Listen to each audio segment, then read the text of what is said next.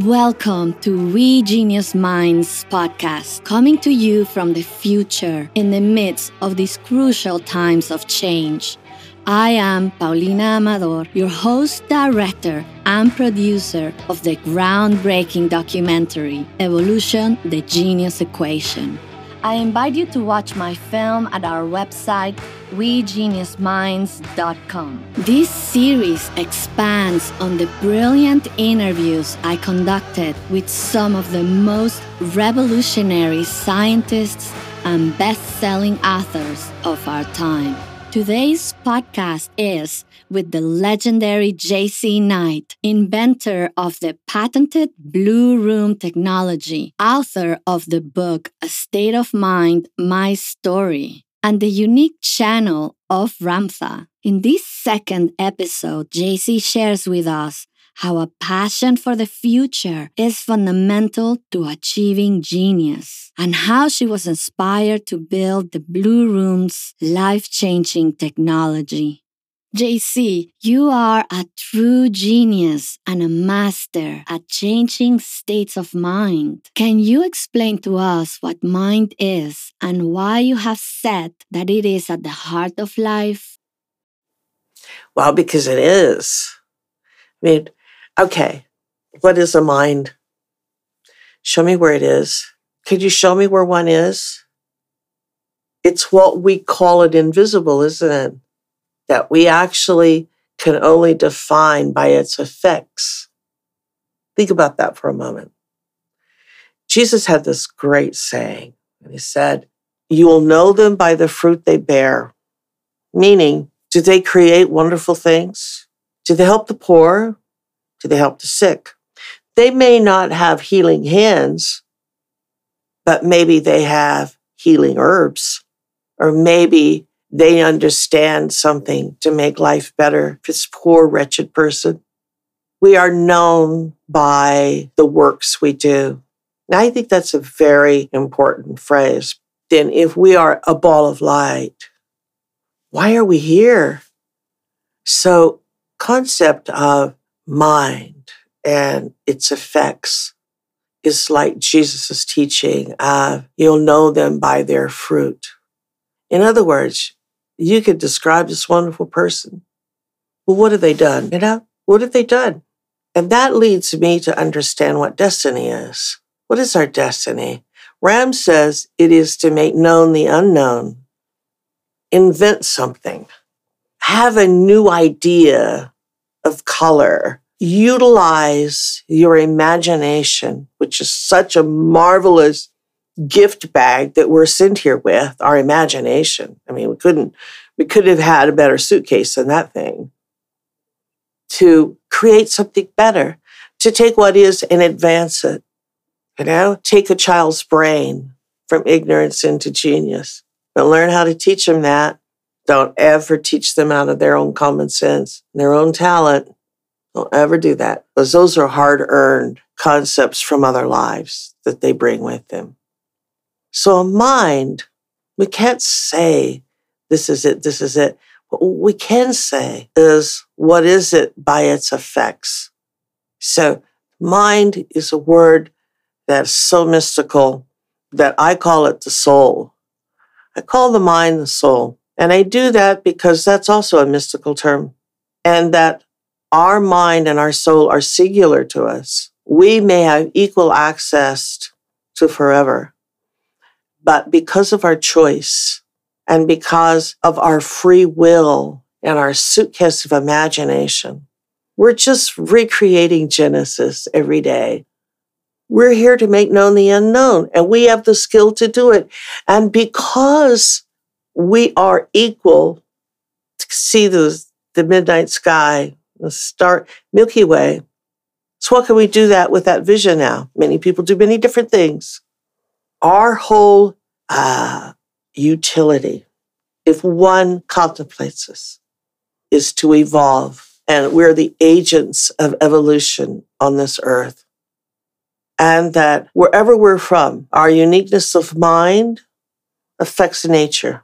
Remember, what we think matters. It's quantum physics what we focus upon in an energy field turns to minute frequency of mass. What we think when we're in a forest matters to that forest. What we think about poor animals, no matter where you find them, matters to that animal. That reality is working for them. Now, if we could harness this with the box or suitcase of our imagination and go to work, we could create with this toolbox and the power of our mind whole realities for the Indian subcontinent, for Africa, for the Eskimos, for the homeless people in LA, when we understand that. Mind is the collective aspects of the fruit that we've created. So this person has a glorious mind. They do. Look what they've done. Look what their contribution is. Look what they didn't contribute, but what have they quietly written? What did they change on something? You know, it isn't a race to excellence. We achieve it, we know when we have. When Ram tells us that our life's a gift, to be here working on Genesis, making known the unknown, stamping our mind in the environment. It's we who get to decide this is good. I'll rest now on the seventh day. You've said that the fundamentals of genius are a passion for the future and ambition for understanding. Boy, what a great statement who is it jazzed about the future? My new ponderance every day, because I create my day. Mean, I've already healed like three major things in my body. I still have, you know, a few to go, but every once in a while, I need to change up the program. My saying is, I have all ambition for future now. My ambition, ambition. It's a greedy word you know, she's ambitious. You know, yeah, of course I am. You know, he's just an ambitious twit or whatever. It's like it's some bad thing. But if that is the modus operandi, the gear shift of your engine, and you're going through those gears of ambition, where are you going? I'm going to the future. Every day, just to change up on working on the body, I remind myself that I have that ambition. Ambition is, uh, it's what gets us up in the morning. Ambition is when we buy a new dress and we can't wait to try it on because we're going somewhere. I mean, which is the most ambitious act? Going somewhere or shopping? I take shopping any day. Going somewhere is to show off what I got in shopping, right? So really, ambition is the shopping. Forget about wherever I go. That was the funnest part. Without ambition, we have no modality. We have no, uh, we don't have any wind in our sails. You know, we just bump up around the pier and that's it. We never really go out anywhere. Whether it's an imagination, whether it is through reading, whether it is physically getting on a plane and going somewhere, or just hiking somewhere. You have to have ambition to get out of bed. And ambition is a point of focus. So I like to think about that card on the field. I was very ambitious about it, being Saint Germain, and I'm looking at this pyramid, and the water comes out, and the wind's whipping this thing. I mean, I just went there. I mean, it just happened. That's an ambition. When you have, for the teachings, for example, you have for creating your day, if you don't have ambition, you have milk toast. you're wasting your time. Don't even get out of bed. If you're planning for the next two weeks and you want to, you and your friends are going to go somewhere, or you and your honey are going to go somewhere, your family, whatever. Without real ambition, there is no creativity that falls from that. You just become dead weight at a time you feel like you have to go. I think that ambition is just the real raucousness of free will. I think it's what tells us we're alive. Let's see how simply can we see this? You know, you're shown 10 places you could possibly go.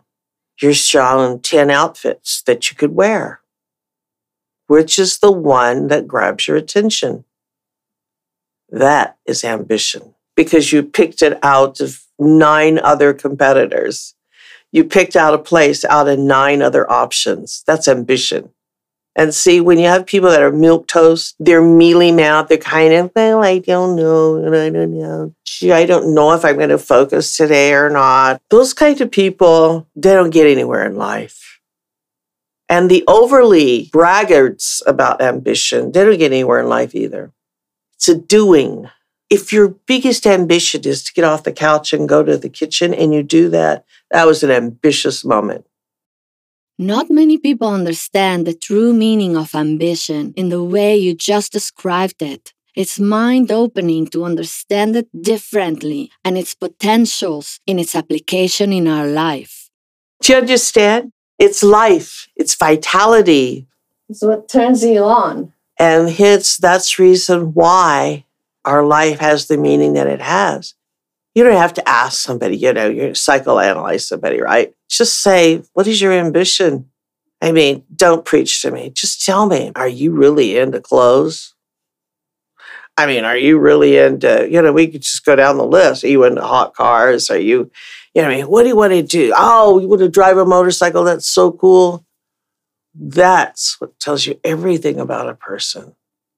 It's not what they say, it's what they do, it's what they choose. Because anything they tell you is just going to be the after effect or the pre context to an ambitious choice. It's what they do. It's like Jesus said it's what they do that will teach you everything about them. Beautiful. Can you please share with us? It's a broad question, more about your journey to becoming a genius and how you started to see things differently. I never thought myself a genius. I mean, I think of genius, I think of Tchaikovsky, I think of, of course, everyone thinks of Einstein. Also think of the others, the other physicists. Do we think of every persuasion of life has brilliant people in them? Even the guy who made the best homeless card is a genius. I think my greatest blessing is that I wasn't a beautiful child. My mother had beautiful children. In her other life, she was a royalist, so uh, being that way was very, very important. And it was important in those times. And being sort of an odd child out, which I was, of all of her nine children, allowed me, and then her being a young woman with just two at home, the last two, which was my little brother and I. Uh, my mother got up and walked to work every morning to work as a waitress at a drugstore, lunch counter. We never had tutors. We never had anything. We were poor. And because we were that way and nobody took care of us and I ran all over Artesia, New Mexico, and I looked after my baby brother. We played in the dirt. We didn't have a lawn. What? Crazy? We'd have shutters. No one cared about me. I didn't expect anyone to care about me. I was never a victim to that. It did hurt when my mother married my stepfather and they left me at home it hurt later on when I found out that my mother was trying to give me away to somebody, but nobody would take me. Because I kind of did that. Uh, they gave my mother away, her mother and stepfather did, to go work at a house in New Mexico. They lived uh, in Texas. When she was just a young woman, nine, 10 years old. She had her first child, she was 13. So that tells you not having oversight, doing really bad in school because I didn't know what I was supposed to do. I never had Crayolas. I never had a pencil with that eraser, which I thought was so cool. You know, none of that. And I didn't know how to read. So it was very poor student, very, very poor. I had nobody to help me with homework at night. I had nobody. Nobody told me that I was missing anything. I didn't even have lunch money or milk money or any kind of money. Not having anything, not being special to anyone, not being important to anyone. Nobody had their mind on me, you know, allowed me to develop my own. And when I met Jesus and gave him my shiny quarter or dime, I can't remember which one it was now, I never had money in my life. I wanted to know why I was going to have supper with Jesus and I had to pay for it. I thought God's God's son wouldn't be that cheap. And that came from my own mind. So, I mean, really, I mean, I said to my mother, you know, looked like she'd electrocuted me when she was trying to do my hair up. She was horrible with hair. And then sent me off to church with the people she worked at a hamburger stand at night. I said, why do I have to give this to Jesus? This is God's son, she said, Well, you just put it in a plate and mind yourself. I said, well, well, why do I have to do I would think God would want to buy me dinner or supper, something delicious. I hated giving that shiny coin in that plate. I just thought, God, God's really cheap with Jesus. I mean, you know, so you develop your own mind. And I did. And it was wonderful. I liked everything. I wanted to know everything. I fixed all kinds of medicinals for the few plants that were in the open lot there. And one of my mother's sewing needle, and I just dipped it in that concoction of whatever I made, and then I punctured the plant with it and said, "There, I, it's been vaccinated." So being unmessed with allowed me to have my mind. And then once I became beautiful, it's only because my sister came home from California and brought makeup and bleached my hair. And I did eyeliner and mascara. I never looked back.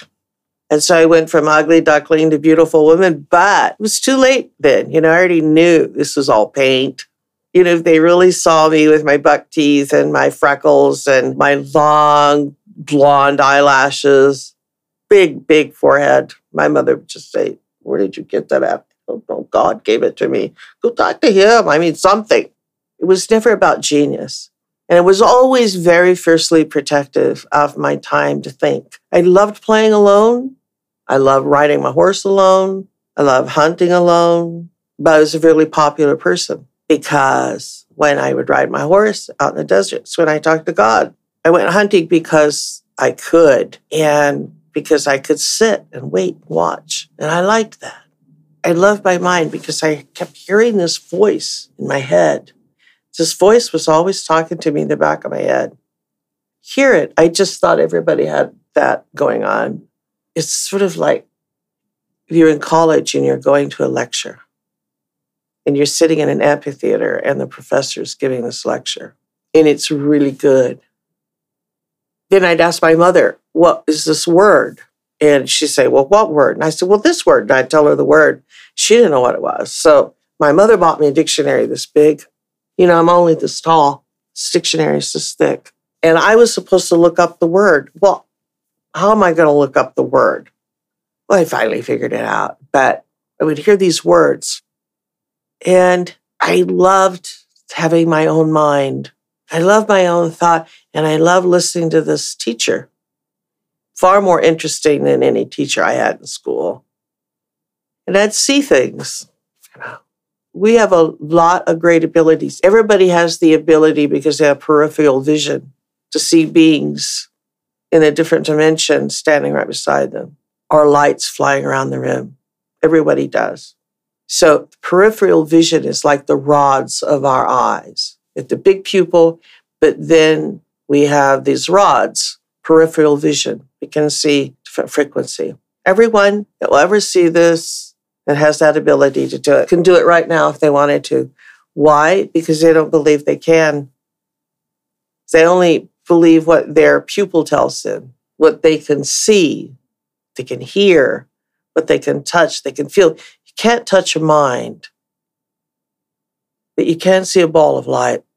This is part of our, our olfactory, our senses. No one ever told me that what I was seeing, I didn't see. You understand? And then when I mentioned to my mother one day, it's after she'd married my stepfather, and she had made a pecan pie, something, and I asked her about this word, and then I told her about this person I saw. And without even looking at me, she said, just keep that under your hat. Don't tell anybody you see that. She didn't tell me I didn't see it. She told me, don't tell people you can. So I see Ramtha. I think anybody could have. I see friends. I have spiritual friends that live in this house. I see things that hang around people. And those are fruits. Those are people, places, things, times, and events. It's their reality. They may not see these things, but they're on them. And they're on them because they share a reality together, another being, another spiritual glob. Sometimes they're just globs and you see it. A lot of people call them vampires. Not really. They're just there because that's how you think. You see what I'm saying? I developed this secular mind. I loved history. I was awesome in mathematics. And then I turned beautiful, and everybody wanted to go out with the babe in school. There were a lot of us that were babes in school. I had a boyfriend, I had several boyfriends, I had lots of girlfriends, but I liked just being by myself. So nobody heard what I heard, nobody saw what I saw. And I just finally figured out one day it's because I loved God. And that just by choice, I would rather listen to God than these people, not realizing later on that these people are gods, you know, understand? Uh, rather to whatever my connection was. And so what I did is that I taught myself everything. There were libraries everywhere. We didn't have an internet.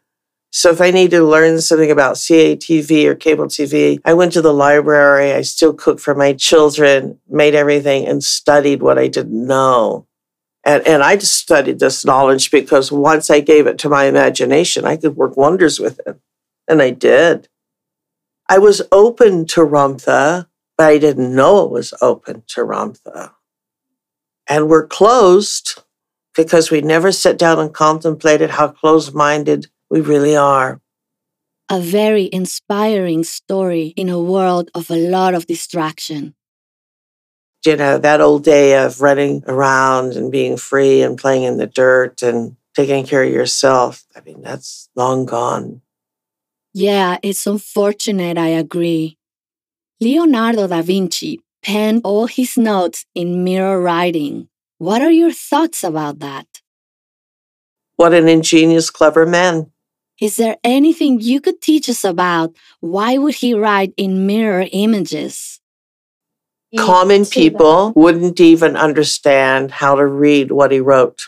So instead of writing a bunch of fancy codes and doing that, all he had to do is to do that, and no one could read what he wrote.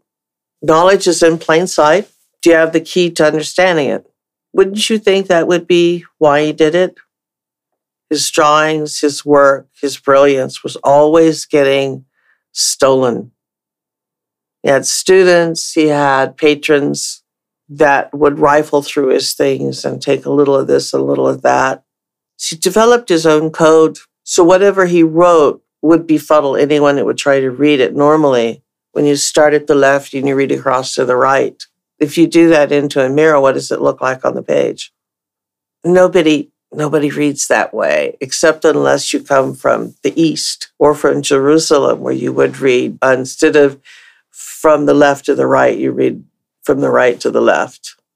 But I would think, what a clever thing. Now, today, everything we write is kept in national security state.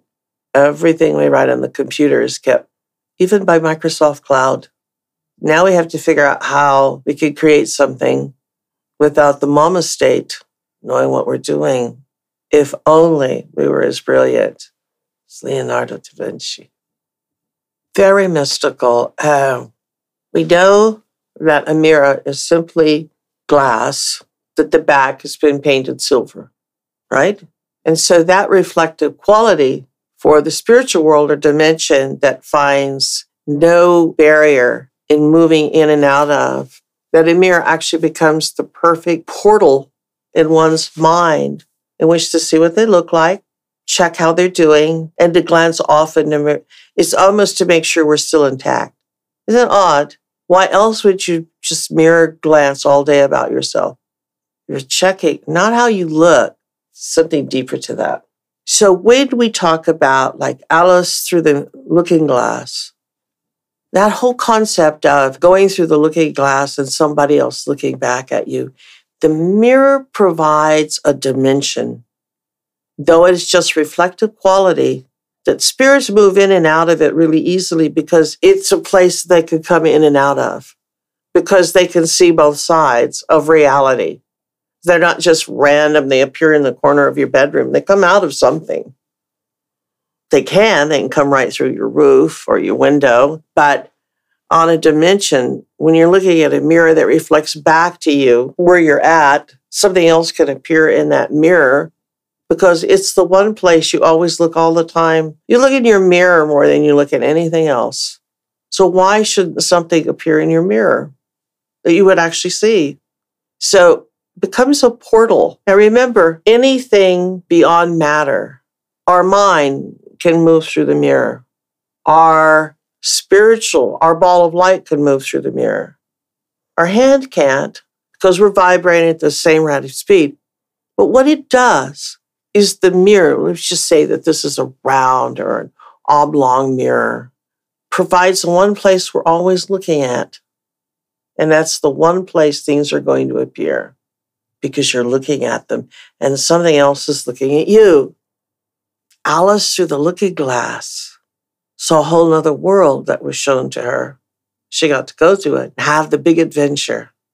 I saw Ramtha in a mirror once you know, the room that we did the last interviews with. I mean, there have been so many people walk out of the mirrored wall in there while people have been in there and seen them. You don't have to be a psychic. I mean, you just have to know that this reflection of yours, who's watching you? For some, it's an easy passage, it's a compass. When Ramtha teaches you to do mirror work, that's because you get to see the unseen manifesting through the mirror. That is marvelous. How is it that DNA begins as a quantum wave and not as a molecule? Because DNA is the pattern of the past, present, and future in building a molecule. It's a little tiny engine that can redesign the molecule around it a trillion times in one lifetime. Whereas if we had a molecule, where would the engine be, or the element, or the patterns for their change, its change? Where would those be? On the receptor sites for proteins and elements? And no, where would it be? The seed of life, the light that that we are, can be as tiny as the head of a pin. Maybe it's not a big world we go into. Maybe it's a tiny world we go back to. The pattern of DNAs in every seed of every plant, knows how to reproduce itself, of every animal. We, in our day to day, day in and day out life, through our attitudes and our choices and free will, we code that, what's called the soul. DNA becomes coded by our life existence. That's the book of life. And so that seed is passed on so that the next ball of light that inhabits the child that we create, this will be a Maserati instead of a Volkswagen. Do you understand? So, in other words, our occupancy of beingness in this world depends upon a body that is made of this world, and we're endeavoring to make the greatest body possible. And so every lifetime, just like every animal works, every creature works to take care of its young. It's compelled by nature to have young, to pass on its seed. Because the whole art of passing on its seed means that its next generation will be a better generation than this one. And that was the contribution of that spirit. So then in three generations from that, it'll come back again as that one because it will have caught up with the reality it already knew. So now it's living in a body that is equal to the mind in which it created. So in three generations down the line, we come back and we're manifested in this body that happens to be just what we thought about three bodies ago or three generations ago. And it took that long to materialize in flesh. It's just why I think it's so beautiful that some people that they're born in one generation and they go back and look at their genealogy, they look identical 500 years ago to their, you know, wood carving of their aunt or their uncle. And they go, my God, this looks like me. Well, probably was you. And it took that long for your thoughts to manifest in DNA running the gamut. So what we're doing is we're making better models for ourselves, for anyone. And then you have to be frequency specific with it. Well, how frequency specific can you get when it was your idea three generations earlier? I always said that, you know, you want God to forgive you and you need redemption. I believe in redemption. I subscribe. I live redemption. So the way the church has molded that, is it exactly the way I think redemption is in the bigger picture. Redemption is DNA that we're today in this life, we're going to be building ourselves a better life. And we're going to be redeemed from cancer. We're going to be redeemed from heartbreak. We're going to, we're going to be redeemed from poverty. We're going to be redeemed. I mean, God knows, you mean, you name it, by what is the greatest thing? What you think matters? Yes. So we self correct any lackey stuff clean that up. Any limited stuff, clean that up. Because one day we're going to live in a brand new model, a Maserati self. You understand? And so, why does it matter? Because it does. And one day we'll get the redemption of being the good person in life and bearing the good fruit in life and making life better because of us. So, I think redemption is evolving DNA of yourself and passing it along. So, why am I jazzed about being 73 years old? I always wanted to be older because to me, old people were wise. Us young people were stupid. It was so obvious that we were just, you know, fell off the wrong turnip wagon. I wanted to be wise. I wanted to be like King Solomon, who could ask God of anything. And only thing King Solomon wanted was the wisdom to lead the Jewish people just wisdom. What a great idea. So I always wanted to be old. I could hardly wait to be old. And now I've arrived. And now I'm not rushing to be 80, like I was rushing when I was 50 to be 60, when I was 30 to become 40, and so on and so on. I've arrived at being old. I'm enjoying the wisdom and the things I can look back and say, wow, isn't this great? Am I the child that started out in that cotton field. What a journey. God took care of me all of the way. The idea that I was able to figure this out, real work and real contemplation. It's a great mystery. How wonderful is it to be old, to know this, to be jazzed to the heavens about it, and my line dies with my children, Brandy and Chris. They don't have any children. But it won't die with me. And that I know that I'll transcend and go wherever I go, but that when I come back, I'll come back to a mind like mine, except evolved, and a body like mine, except evolved. You see, my body was carved by Ramtha to be exactly the woman talking about God instead of some overstuffed man or he, he did a perfect choice. Just as long as it's for the first time a woman standing up and bringing it. And I mean bringing it and stand up against tragedy and all the things. I'm not being burned at the stake, but I was uh, socially. And I was in my reputation. I was. Uh, I was trumped in a big way because it was the church and the politicians that went after me. Because you see, they have to keep that power inside of their cathedrals. I lived through all of that, and I can see lifetimes down the road. I could see lifetimes on another planet. I could see lifetimes as growing up as one of the fleet commanders on a great ship. I mean, this is where my mind isn't fighting Mr. Wonderful, it's fighting Mr. Wonderful you know, the wonderful. I mean, who lives up to that? We want to go find Mr. Wonderful, the eye of God, fly a ship through that baby. Just meet all these lovely beings and then traverse the dimensions and see if we shrink, we grow, what happens to us. Because we, at the heart of this reality, are indestructible. You may kill my body, it may get sick, it may get old and shriveled up and become not at least lovely to look at. I'll never age. I'm only wiser. I am building a rainbow mind. Marvelous things. Am I afraid of death? Not on your life. No. I love my body because it served me so well. It served two different DNAs it moved mountains, it heals sick, it sends runners to glorious things. What is not to be happy about that? Just Amazing. think what if I was on a ship going through the eye of God, that galaxy, and seeing it? What if that is what I'm staring at?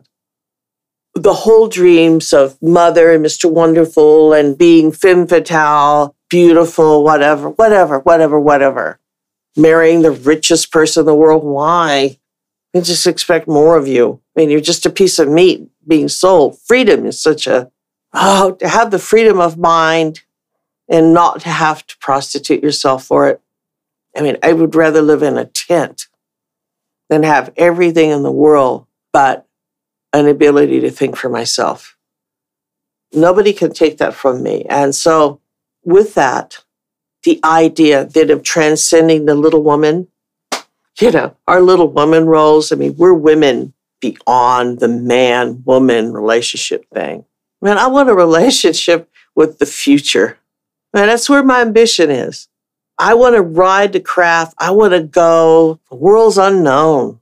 I want to go in dimensions. I want to sit with little people. That's so much better than making a chocolate pie, isn't it? So much better. why can't life be an adventure? And then one day, it's not that we are he or she, but we are. And it was sort of have transcended that need on this planet. I think when we transcend our divisiveness in uh, opposites, male, female, I think when we transcend that, and I'm not talking about transgender, it's not what I'm speaking about, but when we transcend it, as women and men, and that we think this big, I think that's when we're ready to leave this planet because we're not hankering to come back and have sex for the first 20 years of our life or romance or whatever because we've had it so much. Men have to be here because they're not liberated. Women have to be here who aren't liberated, who need men who aren't liberated or they're beginning to get liberated, but women aren't. When women become liberated in their own, has to be here in their mind. That's what I think we transcend. You can't ascend. Let's just be practical. You can't ascend looking like we're looking and wanting to be completed. Are complete already. It's just when do we know that? And so when we do, then we've evolved out of this being into a new kind of being. It's you say, well, what replaces romance? Something. Something does, because it just can't be all that we already know that it is. It's too limited. The cost of it's too high. Something does. And shouldn't that be a part of the unknown? Of course. When I got free completely and forgave myself of needing somebody, it's the happiest day in my life. We would travel together, and I would say, I can't wait to go home to my happy home because there was no man waiting, just my dogs and all the lovely people that work here. It's just perfect. My world was perfect, still is to this day. Ramtha spoke about the spirit being the source of genius. Can you please share with us your experience and understanding? Well, without the spirit, where is genius in the brain? When the brain is inanimate, it's on life support. What makes us alive? What makes the brain alive? What makes the body alive? Us.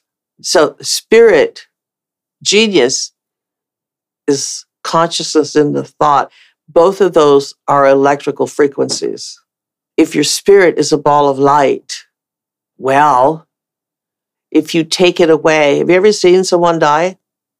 So, how did they look when they died? Did they look the same? Did the body look the same? Well, what left? The spirit. Yes. So, that thing that's laying there, is it a genius? The body that's left, is that a genius? So, then what is the bringer of genius? Creator of life, the spirit when everyone talks about they go through the tunnel and then when they finally stay because you know you sometimes have to be forced back like a, I had a jackboot in the middle of my back forcing me through a screen door to come back you know when Ramtha says it's important you forgive yourself you got to forgive yourself and then self-correct right not only is that cleaning up the reality that can allow what you want to have happen because you don't realize you're the one standing in the way of the reality through your own mind. When we are free on the other side from incarnation, is when we know it. And we have no hankerings, no lacks, no nothing, because we are a, a being of light. And there's this other light that's waiting for us. And there is no love in this world that is like that light. None. None. The words are impoverished, to say the least, to describe it. When you return to it, that's what returning home is. You're returning from whence you came. The glory of light. The light that was before the cosmoses were created. We're going home. And there are a few beings that they just want they just want to go home and stay maybe for trillions of years to them could have been an afternoon then there's others who know they have to return they're now going through that dna they're going to come back in the dna they didn't resolve with their mind when they were alive the good the bad and the ugly so they're going to be born with a lot of adversity prejudice guilt hatred love, neediness, happiness, joy. They have to come back because they haven't finished out their business. So they come back and they're reincarnated in the next body up. So they have to live that life. They have to resolve their emotional issues, put them to rest with love and kindness, and above all, with knowledge. And then live the life out to create the new strands of DNA that contain wisdom and then your work is done. Then your work is done. So the body can be taken. Fine. We aren't our body. We're just using it in our time. We're just now addressing religion. We're just now addressing equality. Just really now addressing things we never addressed before. Growing up, there are some of us who do come back and we all never die. No, body does, but that's like clipping your fingernails. That's what's left. You invented the magnificent Blue Room, a patented technology enhanced by narrowband UVB light. Can you please tell us how the idea came to you? Well, just remember, I created the Blue Room, filed for uh, my patent when I was 70. So it just shows you that when you become going into your dotage, I mean, your mind is still pretty awesome. If you just take it out of the corral that it's in, people grow older and they sort of find their little corral and they kind of stay in it. They don't just cast it out to the wind and say, I'm going to do something different today. I'm going to, I'm going to study something different today. You know, their mind just sort of stays defined. When you leave your body, Sometimes you're aware, and by grace of God, you have memory. For me, it's sort of like, you know, I was out of my body, I was up on the ceiling, or I saw Ramtha in the room upstairs. And then I, I don't remember going anywhere. I don't remember driving to the next dimension or flying there, or anything, just there. And in this one place for years, I remember particularly in the 90s, is when I started remembering this place. I didn't know if I'm on a planet like Earth, I'm somewhere, but the light around this planet or in the atmosphere is all blue, beautiful. Because I mean, you can look up at the sky and see other planets. You know, for a long time, I thought, oh my God, I'm on the Seven Sisters, you know, the Pleiades. This must be where I'm at. I don't know. The moment that I'm there, I've always been there. It's like, you know, I walked out of wherever it was at and took a break and and I'm going back. Even though me going there, what I would think would have been the first time, I don't know how often I've been there, would have been the first time, but when I'm there, I've always been there. In this place, most beautiful, beautiful atmosphere. Meaning you can see like this beautiful sort of pink, uh, lavender blaze you know, off near the horizon. The beings that are there are all blue. In my brain, what I've downloaded was, is that these beings, everybody's big. I know everybody. I've known them forever. I know that when I look at them. And they're everywhere. These beings are everywhere. There's a lot going on. Kind of looks like a cave, kind of isn't. It's kind of like this huge round building. Sometimes when you think it's a cave, suddenly you're looking at a cave. And I started wondering when I reappeared once there, where's this light coming from? I didn't see a blue sun in the sky.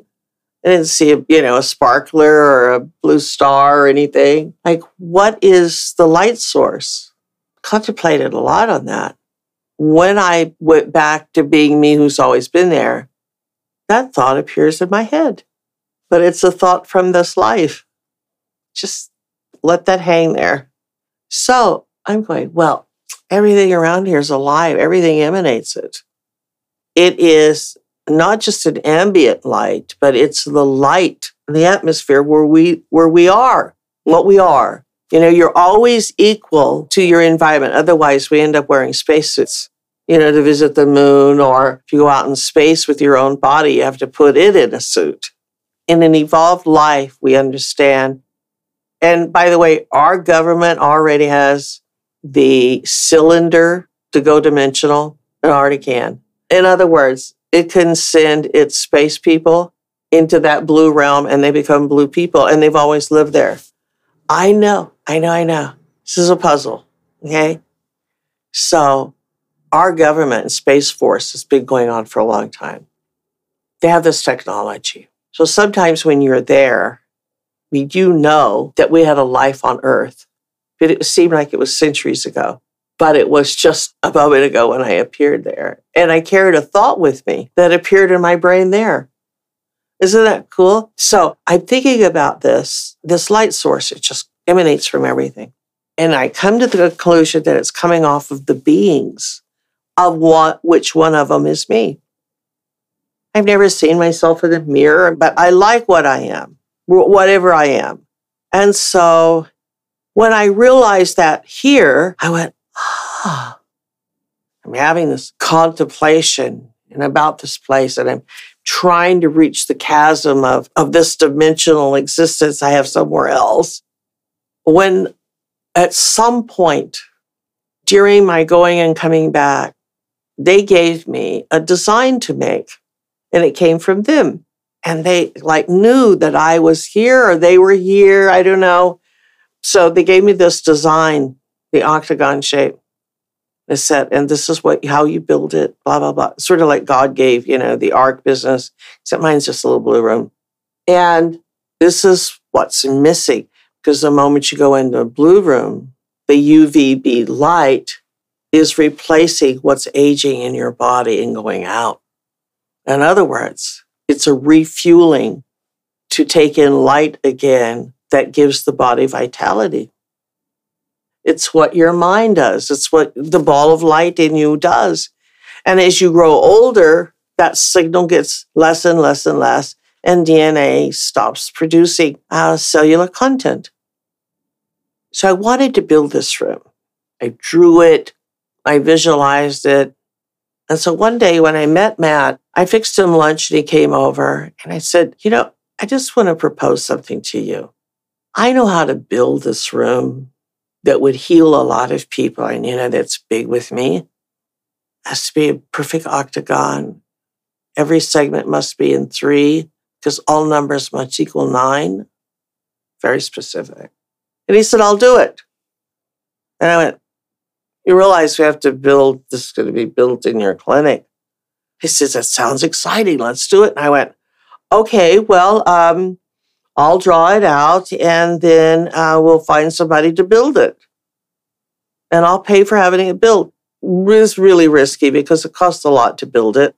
And that was my first one. And so impressive were his first clients, his first patients that went into the room. that I could see for myself and I knew it. And when I went in, it rocked my world because this is can I absorb this blue planet light? And so that really began the Blue Room. And it was the first one at Dr. Matt's office. And then because it was so good, then I built my own and I patented them. So since then, we've gotten 140,000 sessions around the world and a lot of testimonials. That's how my Blue Room got started. And there's 38 of them. There's 10 in production. There's another 10, 15 that are NDAers waiting to decide what they want to do. And we're getting them everywhere. So you feel really jazzed about it because really did come from heaven. Wow, that brings us to the outstanding conclusion of our exceptional conversation with JZ Knight. We thank her for sharing with us so much wisdom and personal experiences from her extraordinary life. To our We Genius Minds podcast listeners, we truly hope to have inspired you. Stay tuned for our next podcast. And don't miss our groundbreaking film, Evolution The Genius Equation, at our website, wegeniusminds.com. Thank you for joining us.